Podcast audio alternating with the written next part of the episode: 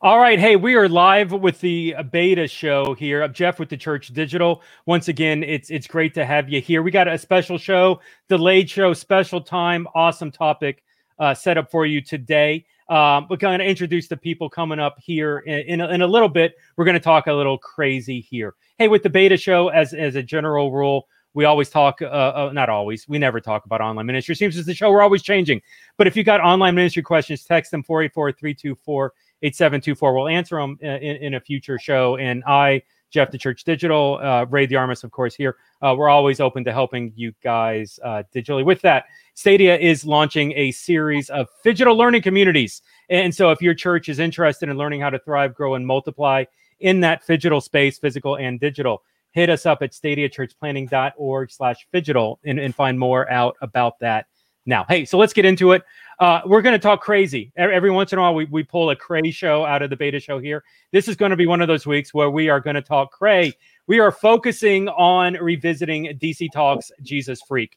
Uh, I'm, I'm not saying officially that Bill and Ted's Excellent Adventure, the Wild Stallions, the realization of that in real life is in fact Jesus Freak by DC Talk. We can maybe prove that at a later point, but there is so much great in this album that is celebrating, and I celebrated its 25th anniversary just recently. So we're bringing in Ray DeArmas, of course, um, digital pastor, Christ Fellowship Miami, and, and to have being part of this conversation. We're bringing in special guest here, Erudus. Uh, you can check out his social handle there into this conversation because we, the rock legend himself, it is an honor and it's a privilege. You have no idea how honored you are, audience, as as the numbers decrease, just as I'm saying that towards Erudus. So hey, we're gonna talk about Jesus Freak right here. We want to drop your questions in chat. We're going to be engaging, laughing, talking about honestly how relevant this album is maybe 25 years later compared to when it came out way back. Uh, I, I want to say it was like November 1995. So, you know, Ray, just even to hand it over to you because this was Ray's brainchild. He came up with this idea a couple weeks ago, and I'm like, holy cow, that is incredible. We definitely got to explore that. So, Ray, take it over. Tell us the greatness of DC Talks Jesus Freak? So in the days of yore of 1995, you know, when we watched things like Doug Funnie and Skeeter, yeah. right? Like w- when when all that went on, uh, I-, I was driving the other day with my daughter in the backseat, and I wasn't listening to this on CD. Instead, it was Apple Music just playing on shuffle random through all the songs that I've got in different playlists, and all of a sudden in the light comes on track 10 from dc talks jesus freak. And i'm just struck by it and i'm remembering the entire album as the lyrics wash over me and i'm the only person really paying attention. My daughter's to- totally checked out. And I- i'm just going track by track and i'm like dang in my mind i'm like wow this album it's almost like a time capsule that if we opened it today it would almost be like a letter to us because so many different things were covered in that album. So i'm texting Erudus and jeff that day. I'm like hey because we're all like super fans of DC Talk, but also super fans of the album in general. Everything from colored people, a song talking about race. You know, when you've got a group that's basically two black or two two white guys and a black guy that are mixing together, and the white guy is the rapper, and you know, and and it's just kind of crazy. It's not necessarily what you would expect especially in the 90s as far as how a lot of this came about. And so they were nice enough to say man we, we want to discuss this it, it years later because this album meant a whole lot to us. And so thank you guys for doing this. Uh, first question for all of us uh, and anybody can jump in. Uh, how old were you when you heard this album? Go ahead jeff. Yeah so I, I was a college freshman. Uh, i was in fort worth texas. I was I was flying home uh, the day that the album came out for th- for Thanksgiving break, and, and so the Mardel. I, I just heard the other day this Mardel store is still open. The brick and mortar store, it's a Christian bookstore in kind of the Texas area, is still open. They started selling the album at like 5 a.m. Open only special thing just in honor of this album release. And so my college roommate and I, literally a- as we were driving to the airport, uh, stopped in 5 a.m., bought the album, jammed out all the way down I 20 heading towards the DFW airport. Incredible, I- I- incredible experience. Loved every second of it. How, how about, about you, H? No, so I, was a teenager, not in college, a young teenager in uh, mid 90s. Funny story is this I um, was coming back from Brazil with my family. Huh. It's a strong man. It's funny when you brought this up, right? Like this album has so many milestones for me in my life that it's it's a little surreal. Not only is the album incredible on its own, like if we if I've never you know interacted with it, but came back from Brazil 1997, two years after the album release. Okay, I was in Brazil. This is pre-globalization, pre-social media days. Pre, remember, Brazil was still listening to 1980s Bon Jovi and watching like Toy Story One or whatever. Delayed. Living on a prayer. Uh, 100%. Yeah, but um, so I was delayed. But when we landed, I strong memory of this. We landed back in Miami International Airport. We came back with my family from Brazil. We had done a few years there. We had gone back and forth. We land rainy night. We're in a rented van. Never forget turn on 89.7 WMCU. Look at this. Nice. Remember, okay. And um, it was this show, which I don't even think it's all, if it exists, it maybe exists, but remember 20, the Countdown Magazine. Yes. Dude, two years later, In the Light was still um, on the chart. Wow. And I remember rainy night, we're going home. I'm a teenager listening. That's the first time I heard the name DC Talk. I heard that song. It was fresh. It was like an uplifting acoustic, you know. Um, Fast forward two, three weeks later, I end up at family Christian bookstores. You know, there it is displayed high and mighty. You know I'm saying? Picked up the the CD. And um, but that was it. That was my first experience in Brazil. Honestly, DC Talk had not been a thing heard of. We were I, I was still on Petra um, and Guardian and Bride. Those were like the three rock bands and um, right. that we were listening to in the 90s in Brazil, which in the US had already grunge had already kind of taken over. So Man, was, you, you were that metalhead back in, in Brazil. Some some bride, some guardian. Well, Petra, you know, a little on the softer side with John Schlitt, but well, well Stryper, done. Stryper was sissy for me. That was too weak. I was like, wow. no. to hell with the devil. Tourists from Brazil, you know what I'm saying? So you got to remember that. It's the, what what's amazing to me is there there are people that still have like these albums like in their car mm-hmm. stereo. I mean, I was literally sent photos as as we were talking about this of people who like have the album in in the CD player. Like this that's this awesome. still has, has resonated even 25 years later. Go ahead, Ray. Yeah, that's powerful because still to this day, you know, Aaron talked about how two years later this thing was still on the shelf at a Christian bookstore, like promoted big and awesome. That doesn't that doesn't happen anymore like an album existing for two years and still being at the forefront, even in Christian music, right? So like Hillsong comes out with a new album every six months between like the different groups that they have, and there's something else to push towards the forefront. We've got Bethel, we've got Elevation. There's a whole lot of stuff that eh, you know churches can't even catch up anymore. There's so much new Christian music in terms of what they're doing on Sunday. But when you're talking about CCM being being relevant for two years, and even then, another point that Aaron has made that I found was interesting by the time you got to DC Talk, you saw them as a rock band. Yeah. When I was introduced to them, they were a hip hop group, man. That's right. Because you, you you saw the you probably caught the first album, New Thing or I New caught, Thing. Yeah, Free at New Last. Thing was one of my first CDs, and then Free at Last. Yeah. And then this thing changed the game. It, it was completely unexpected. It was completely yeah. in a different vein. You couldn't tell that they were going this direction. This wasn't like an evolution that happened over time this thing just kind of happened in the middle of nowhere. And so now as we talk about impact, like that that's where this whole thing in terms of impact was just way different, especially for a kid who got this thing in eighth grade. You know, it's kind of heading into that eh, stage of life where it's like, man, I'm unsure about my faith. I'm unsure about what I see from people in terms of their faith. And this album hits hard and it's got elements of doubt. It's got elements of uh, watching people stumble, watching people who are supposed to be setting great examples for you falter in their faith, yeah. and even the gosh, the introspection of them asking the questions, recognizing their place within uh, within the Christian, you know, socio-political arena. Yeah. Like, hey, what'll happen to us? Oh, like, will we get canceled? Uh, like, what yeah. if we fall? And this is 25 years ago. Like, right? I mean, they're, they're hitting topics on racism. They're asking, and uh, what I love is the depth of the lyrics and some of the and when you reread some of those lyrics, the obviously the poetry, right? Not to undermine some of the writing there is fantastic. Like some deep topics, yet also with some humor, right? There's interspersed some humor and some levity in the in the album, which also was new to me. Like they, they kind of gave us permission to play and like, oh, you can have fun with this. Um, mm-hmm. And the artwork, it was dark, and and, and not to even mention the music videos. When I started seeing the music videos, again, mind you, kids watching here, you would watch Fish TV at two in the morning on a on a maybe a, on a Christian channel and try to record it on VHS so I can see it again. That and try try to, and I, sometimes I would yeah. miss, be mad at myself. But watching Jesus Freak or like that that that music video was intense. Yeah. Intense. Today it's intense. You know, I showed my kids yeah. this week and they were like, "Whoa!" so and and even realizing like at, at the time the the gap dc talk was my first concert. Uh, we were talking about it off mm-hmm. air. They actually came in the school that I, I went to was a christian private school. Evidently like TobyMac's cousin or nephew or somebody uh, was was attending the school. And so as a as a like a seventh grader when they were touring on um the first the the untitled new new thing was the untitled right? Or what was the first album? Free at last? Anyway free at last. Uh, when they were touring yeah. on, on free at last that was that was when i saw them uh, cool. you know in, in when i was in seventh grade.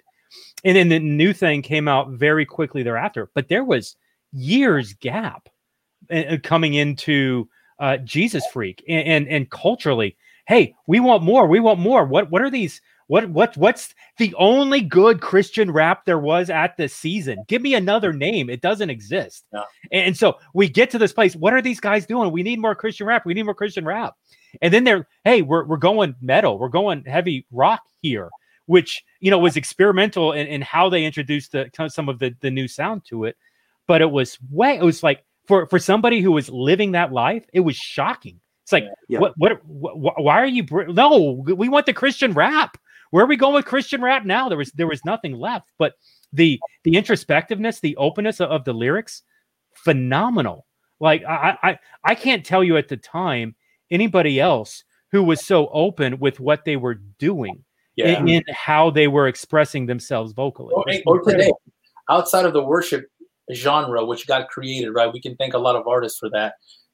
I think Michael W. Smith. I think. I think. I don't know. Or but but Petra was doing it in the nineties too, guys. Let's not forget Petra praise. They were doing worship. Lead the way. Yeah. Anyway, but that when that became a genre, like, are there artists today? And maybe I'm a little bit out of the loop because I'm still nostalgic about some of these guys.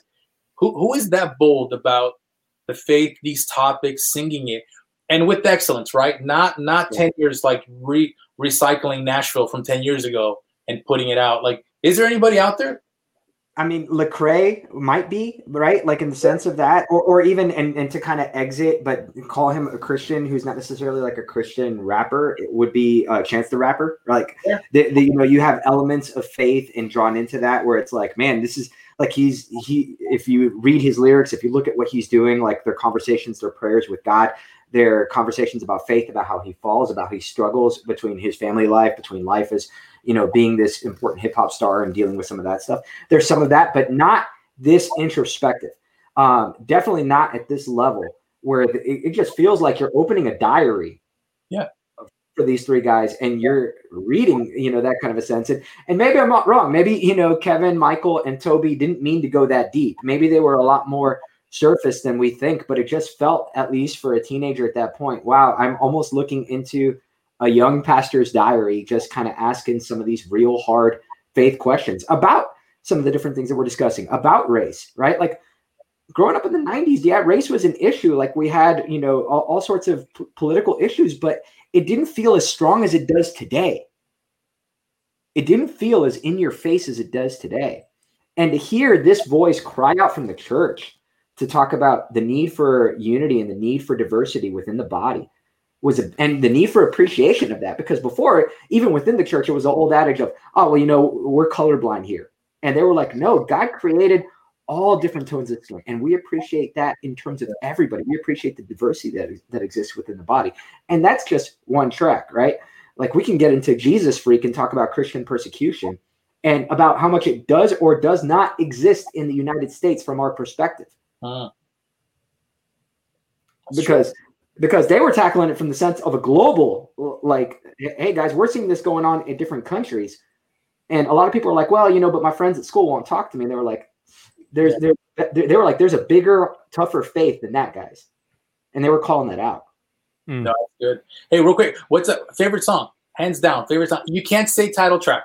We're no. gonna eliminate jesus freak that got but what's your favorite song outside of that what if wow. i stumble that, that, was the for, for me that that was the, the the one that resonated. I'm trying to remember off topic, maybe a little bit. there was a three track single that was released. One was a concert track, one was Jesus Freak. What was the third song on on, on the Sing Jesus Freak single?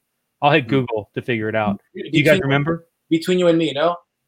Maybe maybe uh, that one. Just between you and me, by the way, hit secular radio. Yes. That's how big it got. They were, playing that, um, they were playing that here in Miami on Y100 on our secular radio, and it was climbing like the Casey's top 40 charts.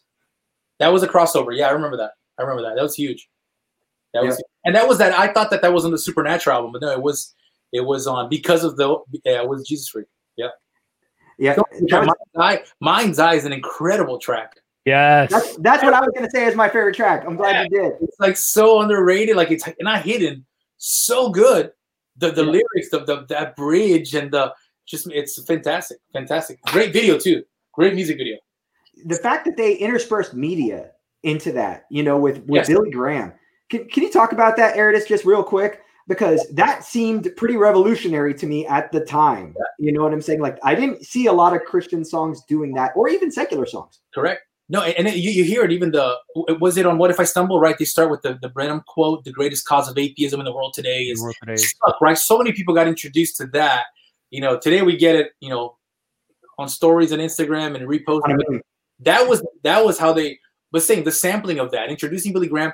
Not only did they do it in the album live, when you would see it live, and they would cut to the clips, and you would hear the end audio. Um, fantastic, and I love it because it's a it's a it's really kind of a nod, right, to to and an honor, a tribute to you know a, preacher, uh, you know, go to the incredible evangelist, and introduces a new generation to to to, to something like which is kind of neat, but un, unheard of. Like at, at the time, I nobody was doing that. You know what I'm saying? It was very kind of cookie cutter. And these guys were exploring with stuff that was fascinating. Right. But even lyrically, if you think about it, like there was a lot of risk in that particular track because to describe spirituality, especially Christian spirituality, as man, in my mind's eye, I can see your face. Yeah. that, that, for mid 90s. And then they cut, they cut, to Billy Graham. I see the effects of the wind, but I don't see the wind. You were just like, whoa, like what is that? Like, and you put your little your little cassette headphones on or your little Sony Walkmans we were like in it, you know, we were in it. Absolutely. We Absolutely. Yeah. Um, real quick to the style of music. Um, can we talk about that in terms of this is mixing hip hop, grunge, heavy metal. Um, Linkin Park had not come out yet. Nu metal was not a thing. There was, you know, there was Run DMC and Aerosmith on one track in the 80s. Nu metal was not super popular at this point. Yeah. What were the risk involved there, guys, in terms of as Christians putting this out into the space. Yeah, I mean, I'll jump in first, Jeff. You, you can jump in. I think no doubt ahead of their time, right? Trendsetters, trailblazers, like in in in in, in, in, in music in general, not just the Christian market. I think because there was nothing like it um, at that level and that quality. And if there was, they, weren't getting this kind of exposure. Um, and I don't know. I wish I, I, have met TobyMac before. I have not met Kevin or, or Michael. I wish one day to supposed to go on a cruise with them. Didn't work out thanks to my wife, but that's another conversation. Um, wow. we'll explore that off air. That, that, yeah, that got a little weird. But uh, yeah, yeah, not just the four of us. No, but um, no, but I would love to ask that question, like, because it felt like they flipped the switch. It, it, from albums one and two to yeah, or what it, to to Jesus freak. What was that meeting? What was God doing? What was happening? Like, how did that? It wasn't her even how dark right? It, they went from this light hip hop urban kind of vibe to this it was a darker like okay we're exploring some some different um and the band they got around them incredible. I mean just out of this world. But musically i think it was diverse. I think it was one of those things like you said you, you had a white guy rapping okay?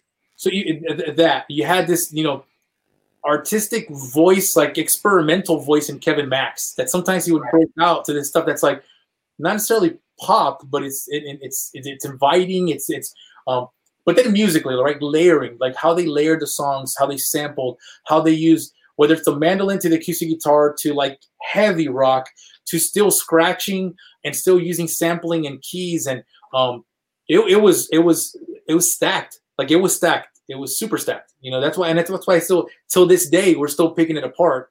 You could attribute it to the Beatles, right? Beatles did that where they started layering stuff that people, oh, it's just good. 10 years later, did you ever hear that? Still today, we're unpacking their songs and realizing what those guys did in the studio was also ahead of their time. You know, and I think yeah. Talk did that, you know, in the '90s, and we're still here talking about it today. it it changed culture. Yeah, like the the culture of what CCM was um, in, in, in the 80s, not not knocking the Amy Grants, not knocking the Petras. It, it, it, was what was available, but it took it to a completely different level and in a completely different importance. Like e- even the books that that came out, I don't like the the Jesus Freak book. I think there were a couple versions of them. Basically, it was like the modern day voice of the martyrs, yep. celebrating like these martyrs, people. for us.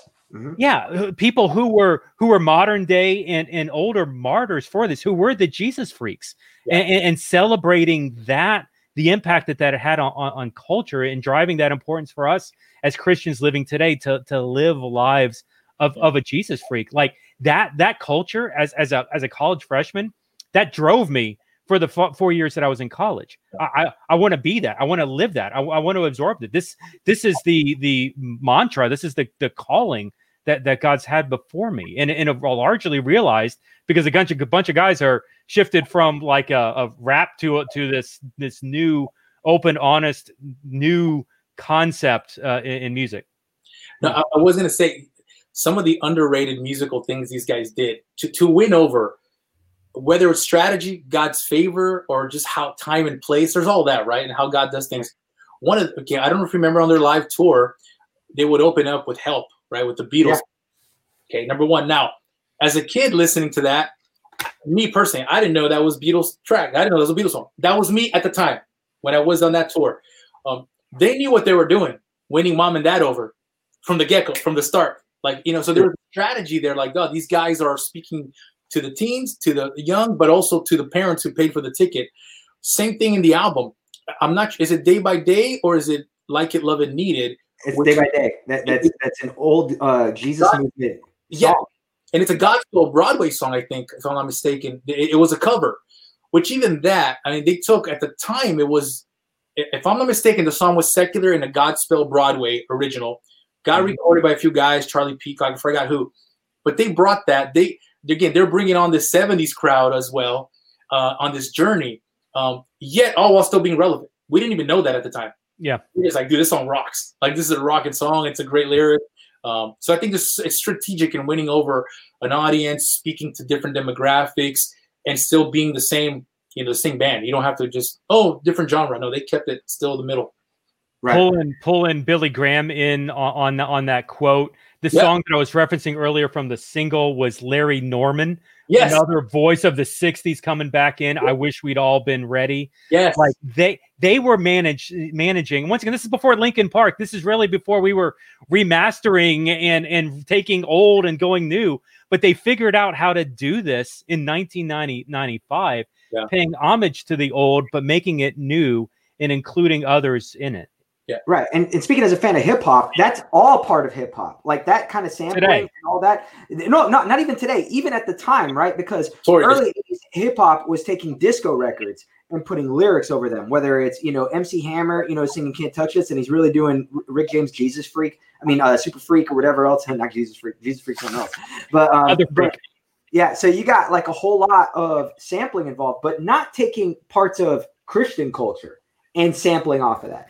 That's yeah. that's kind of insane. Where it's like you guys are talking about a whole lot of callbacks that are talking that are really hitting on a lot of heartstrings for folks who might have been part of the Jesus movement back in the 60s yeah. and early 70s, and introducing it to their children today and to their into their grandkids.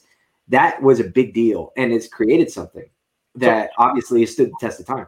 No, but the strategy, and I think there's a lot to learn there for anything. And, and make and you're winning over. Like, how can my mom get mad at Billy Graham's quote in that song? Oh, this is Jesus freak. I think there's blood in the video, and that guy doesn't look saved, right? Everybody, all right. My mom would question everything about that album, right? And th- we're still not too far from the days where if you spin the record backwards, you know, the devil. I don't know if you had that. I had a little bit of that in Brazil, um, so I'm coming out of that. And what's a record? I, am I'm confused. I don't I don't understand. For all the teenagers, vinyls. Yeah, vinyls. The stuff you put on your walls now uh, as art. That's it. Uh, but there's so, so much there in, in winning over um, just the, the, different audiences. And I think they won different people at a different time. But over time, that's what it made it so successful. Do you guys have do you have any records on sales or charting for the album? Um, I, I, I don't, um, but I just remember at the time it was so dominant. Uh, it was just ridiculous as far as getting out there. You know, you talked about the fact that it was on shelves even two years later. Um, yeah, yeah. I'm sure when, when it comes to when it comes to CCM charts and all that stuff, it was probably riding high for quite a long time. But at the same time, don't forget there weren't different genres of Christian music at the time where this could ride high at like a Christian hard rock genre. No, bro, listen, it was right next to I, I don't forget if I'm not mistaken, it was Jesus Freak right next to Jaci Velasquez, you know, whatever, you know, she had at the time. And yeah, it's yeah, it was, and that was it. Those I think it went double platinum. Can you double check? Is that two million? I just googled it. Two two million sold, yeah. and that was as of 2010. So you know, since then, whatever. But uh, it debuted in the top 20 on the secular sales charts, Billboard Man magazine, and just between you and me was charted in the top 30 uh, right. so you know you're seeing this christian album was was one of the early uh, jesus or not jesus uh, jars of clay was probably another one who was starting to go from kind of christian in, into kind of that secular uh, recognition it's so interesting today I don't, I don't even i don't I can't remember the last time i said secular uh, you know it's just kind of all been i guess blurred together but fascinating stuff hey uh, no go ahead go ahead well, I was going to say this for me, we talked about this earlier. This for me was like the first album that I was able to hand a non Christian friend with pride without any shame and say, bro, you need to listen to this. Yes. Yes. And and with the bold message, man.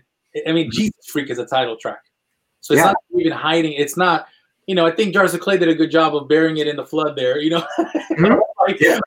But but no, this was bold and it's still so good that you're like, no, this is this is a tool. This is yeah, you're right. You did we we spoke off record, but about this being kind of capturing lightning in a bottle, right? What happened there was just like there's been some tribute albums to it. A lot of people have covered the songs. Can it be recreated? Like, can it like I don't know. I'm curious. I don't know. I mean, is, is it possible? Is it like a movie where Marvel picks up, you know, an old school one 30 years later? There's like, you know, I don't know. Is can it be redone? Maybe, oh, I mean, maybe, maybe not redone, but maybe in the same vein. Can we get another Christian artist maybe one day to be as open and creating an album experience for our time? And you know, Erdis, you alluded to this earlier that you, we're so uh, single thinking in terms of like how music is created nowadays. Like even worship albums, right? Like which ones are going to pop? Which are they going to be the anthems that people play over and over again in their churches?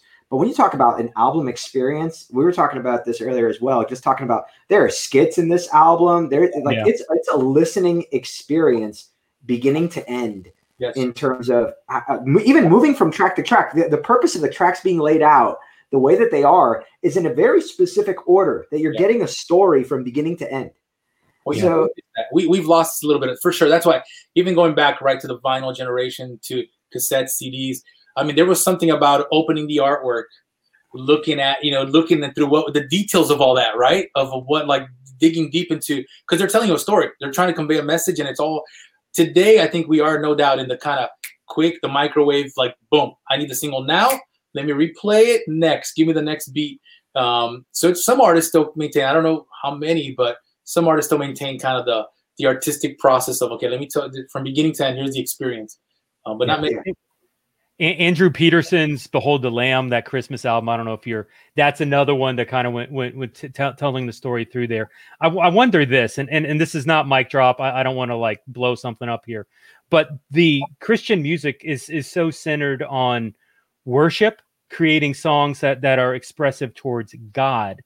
I, I, mm. wonder if you know. I, I don't look at Jesus Freak as, as, worship. I look at it as as self expression of, of doubt, of asking questions, of maybe a, a realization on an individual level that maybe is able to happen because it's not pointed towards God as much as it is about God and, and, kind of moving towards this worship movement. We've lost the ability to have this type of of tonal vocal conversation. I, I don't know. Is is there something to, to play in, in that? What, what what would it look like to to be go back towards being more expressive maybe mm-hmm. not in worship, but in music uh, about being a Christian or about that life. That's that's so hard, right? Because especially like for us as Christians, it, it's not going to affect. How can I say this? Like we, we like to we like to listen to songs that we hear on Sunday morning because we feel like we can sing along with them. Uh, we feel like that's like a, an active part of our faith too, in terms of bringing some of that in with us. And and really, for me, I, you know, it, like we mentioned Michael W. Smith earlier. For me, it's kind of been since like the Passion movement, right? Like early Louie Giglio, Matt Redman kind of stuff. Yeah. Uh, oh man, I got these almost devotional songs that I can sing to God. Um, but these songs about faith and kind of dealing with doubt, I feel like the Rich Mullins, the the DC talks, the audio adrenalines, that kind of stuff is still needed because especially in this day and time where we've kind of married Christianity and culture and so many other things that are going on that we're kind of losing aspects of our faith to where we're challenged on it. And hey, like, how does your God deal in a world where evil exists and we feel so scared we almost run away from it and run back into the bubble? Whereas these songs made us challenge our own thoughts and made us think through some of those questions that I think we need again. That's good. That's good. I, I, I, I do have some. This may take us off topic, um, and even political. So Jeff, no, I'm kidding. I'm kidding. Mute me. And he's gone. So oh, give a second. Come back up. Okay, bring we'll bring it back. back All right, that, that, was your timeout. Are we going to be okay here? I, I don't want to go crazy. We're be don't cancel, don't cancel. The last four years. That's my insight. Um, so um, no, I do think it's this though. I think we've as as technology has evolved and media has evolved and it's like with these artists right? Artists used to rely so much on getting the one album out distribution and then the tour. It's good. That's changed to the streaming and the platform still the tour but they're making more money off the t-shirt still. So the culture and the business of music with that evolution um, what's happened to christian artists too though is this. Uh, you can have a great album but if you're social and your feeds and online, it's not either matching or there's not that same kind of clout. It doesn't matter how good your music is. So it's it's unfortunate, right? It's unfortunate because there's a lot of good music out there, but without the clout, and you got a lot of guys with great clout, but not great music. Mm. So so there's something to that, and, and, and with that, and I'm going to use comedy as an example too. Comedians have backed off, right, with the culture the way it is of yeah. touching a lot of subjects because they're still trying to reach the masses and pack clubs and sell Netflix specials. So there's some things that they're not going to touch. I yeah. think as Christian artists, okay, they've also backed up. It's like, you know what? If I want to still appeal to the masses, but there's again, but the Christian culture is very quick to spit out like, hey, either you're of us or you're not, which is bad too, by the way. I'm speaking like on behalf of it's like that sucks. Like that's but they're like either you're you're super Jesus freak or you're not. Don't be in the middle or else so it's weird. So that shuns a lot of people out of the CCM. So they become like unknown. Are they? Are they? Are they not? And the Christian artists who stick with it, then the majority have to commit to the built-in audience. Who is the audience? Who's built in? Who I know are going to buy? Are going to go to the show? It's it's Christian. It's the church, right? It's it's it's the worship. That's why praise and worship become the genre because it's built in. It's no risk. You write a worship song, chances are church is going to sing it. It's going to get promoted. So mm-hmm. in some ways, it's safe um, I like artists that and again, not Christian. Again, we talked about this offline, and he it's relevant because Owl City did cover Jesus Freak. I think it just came out. There's an Owl City cover, um, but I, Adam Young is a former worship leader, Christian dude, man of faith. Okay, this is this is Owl City. Nobody knows that. Doesn't matter. That's that's irrelevant. Okay. I love it that my kids got exposed to him through the Wreck It Ralph movie and the single that he did a song with somebody else with Handsome Brothers. That was fun. I love it when it's good, fun music on the social, on the social media. If it can back it up that this guy's got a cool lifestyle, he's a man of faith, of integrity, awesome. That's gonna point me to Jesus. Like that's gonna point me to God, yeah. and I love that. As opposed to like, oh, let me smack you in the face with, you know. Uh, anyway, not to get super off topic, but I think that's the industry has changed tons like that. I, I love to see more artists like that who um, are just making great music. Their life, their social, their tours, their products, their relationships, their life is backing it up with that yeah. influence right? Not just the, the, what they're saying in the lyrics. Yeah, and I would love to see. I know VH1 doesn't do this anymore, but especially on this particular thing, I would love to see it behind the music in terms of how in the world did a record company okay this? Yeah, you talk about built-in audience and all this stuff. Like, how did this fly past marketing? How did that oh, happen? That'd be awesome. That'd be awesome. I thought you were gonna say pop-up videos. I'd love to see some pop-up videos too. Absolutely. Bring bring back pop-up videos, VH1. Please Those give up awesome. reality. Those are awesome. Those are awesome. Throw throwback definitely there. Ray, what else you got? Oh man, you know what? This has been a great conversation, and in order to wrap it up, uh, uh, we're gonna have Aridus kind of bring it all back to center and kind of sing a piece of the song that uh, kind of inspired this whole conversation, uh, which is "In the Light." And you know, for those of you, you know, as he sings it, I hope it washes over you the way that it washed over me. And then, if, if you've never heard this album, Spotify, Apple Music, YouTube, however you you can get it, uh, go listen to it and see if the if the lyrics see if the music, see if all of it impacts you the same way that it's impacted the three of us. Let's do it. I'm rusty. We're gonna do just a little verse for chorus, but hope it blesses you. Go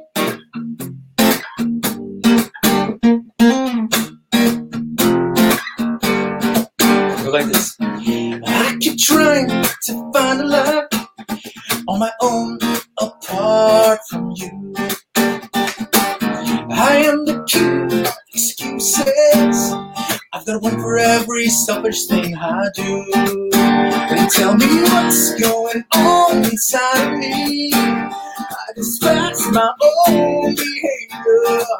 This only serves to confirm my suspicions that I'm still a man in need of savior.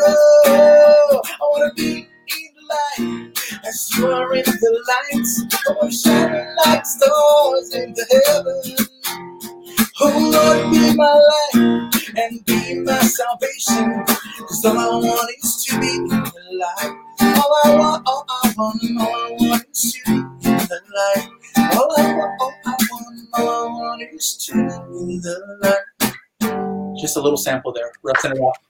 I love it. I love it.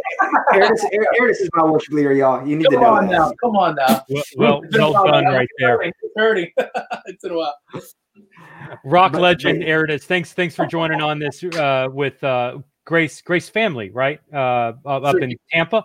Lo- Yes. love to check them out at Aridus with that. Ray DeArmas. Hey, thanks for once again, Jeff at the Church Digital Stage Church Planning, uh, everything else. Thanks for joining us here at the Beta Show.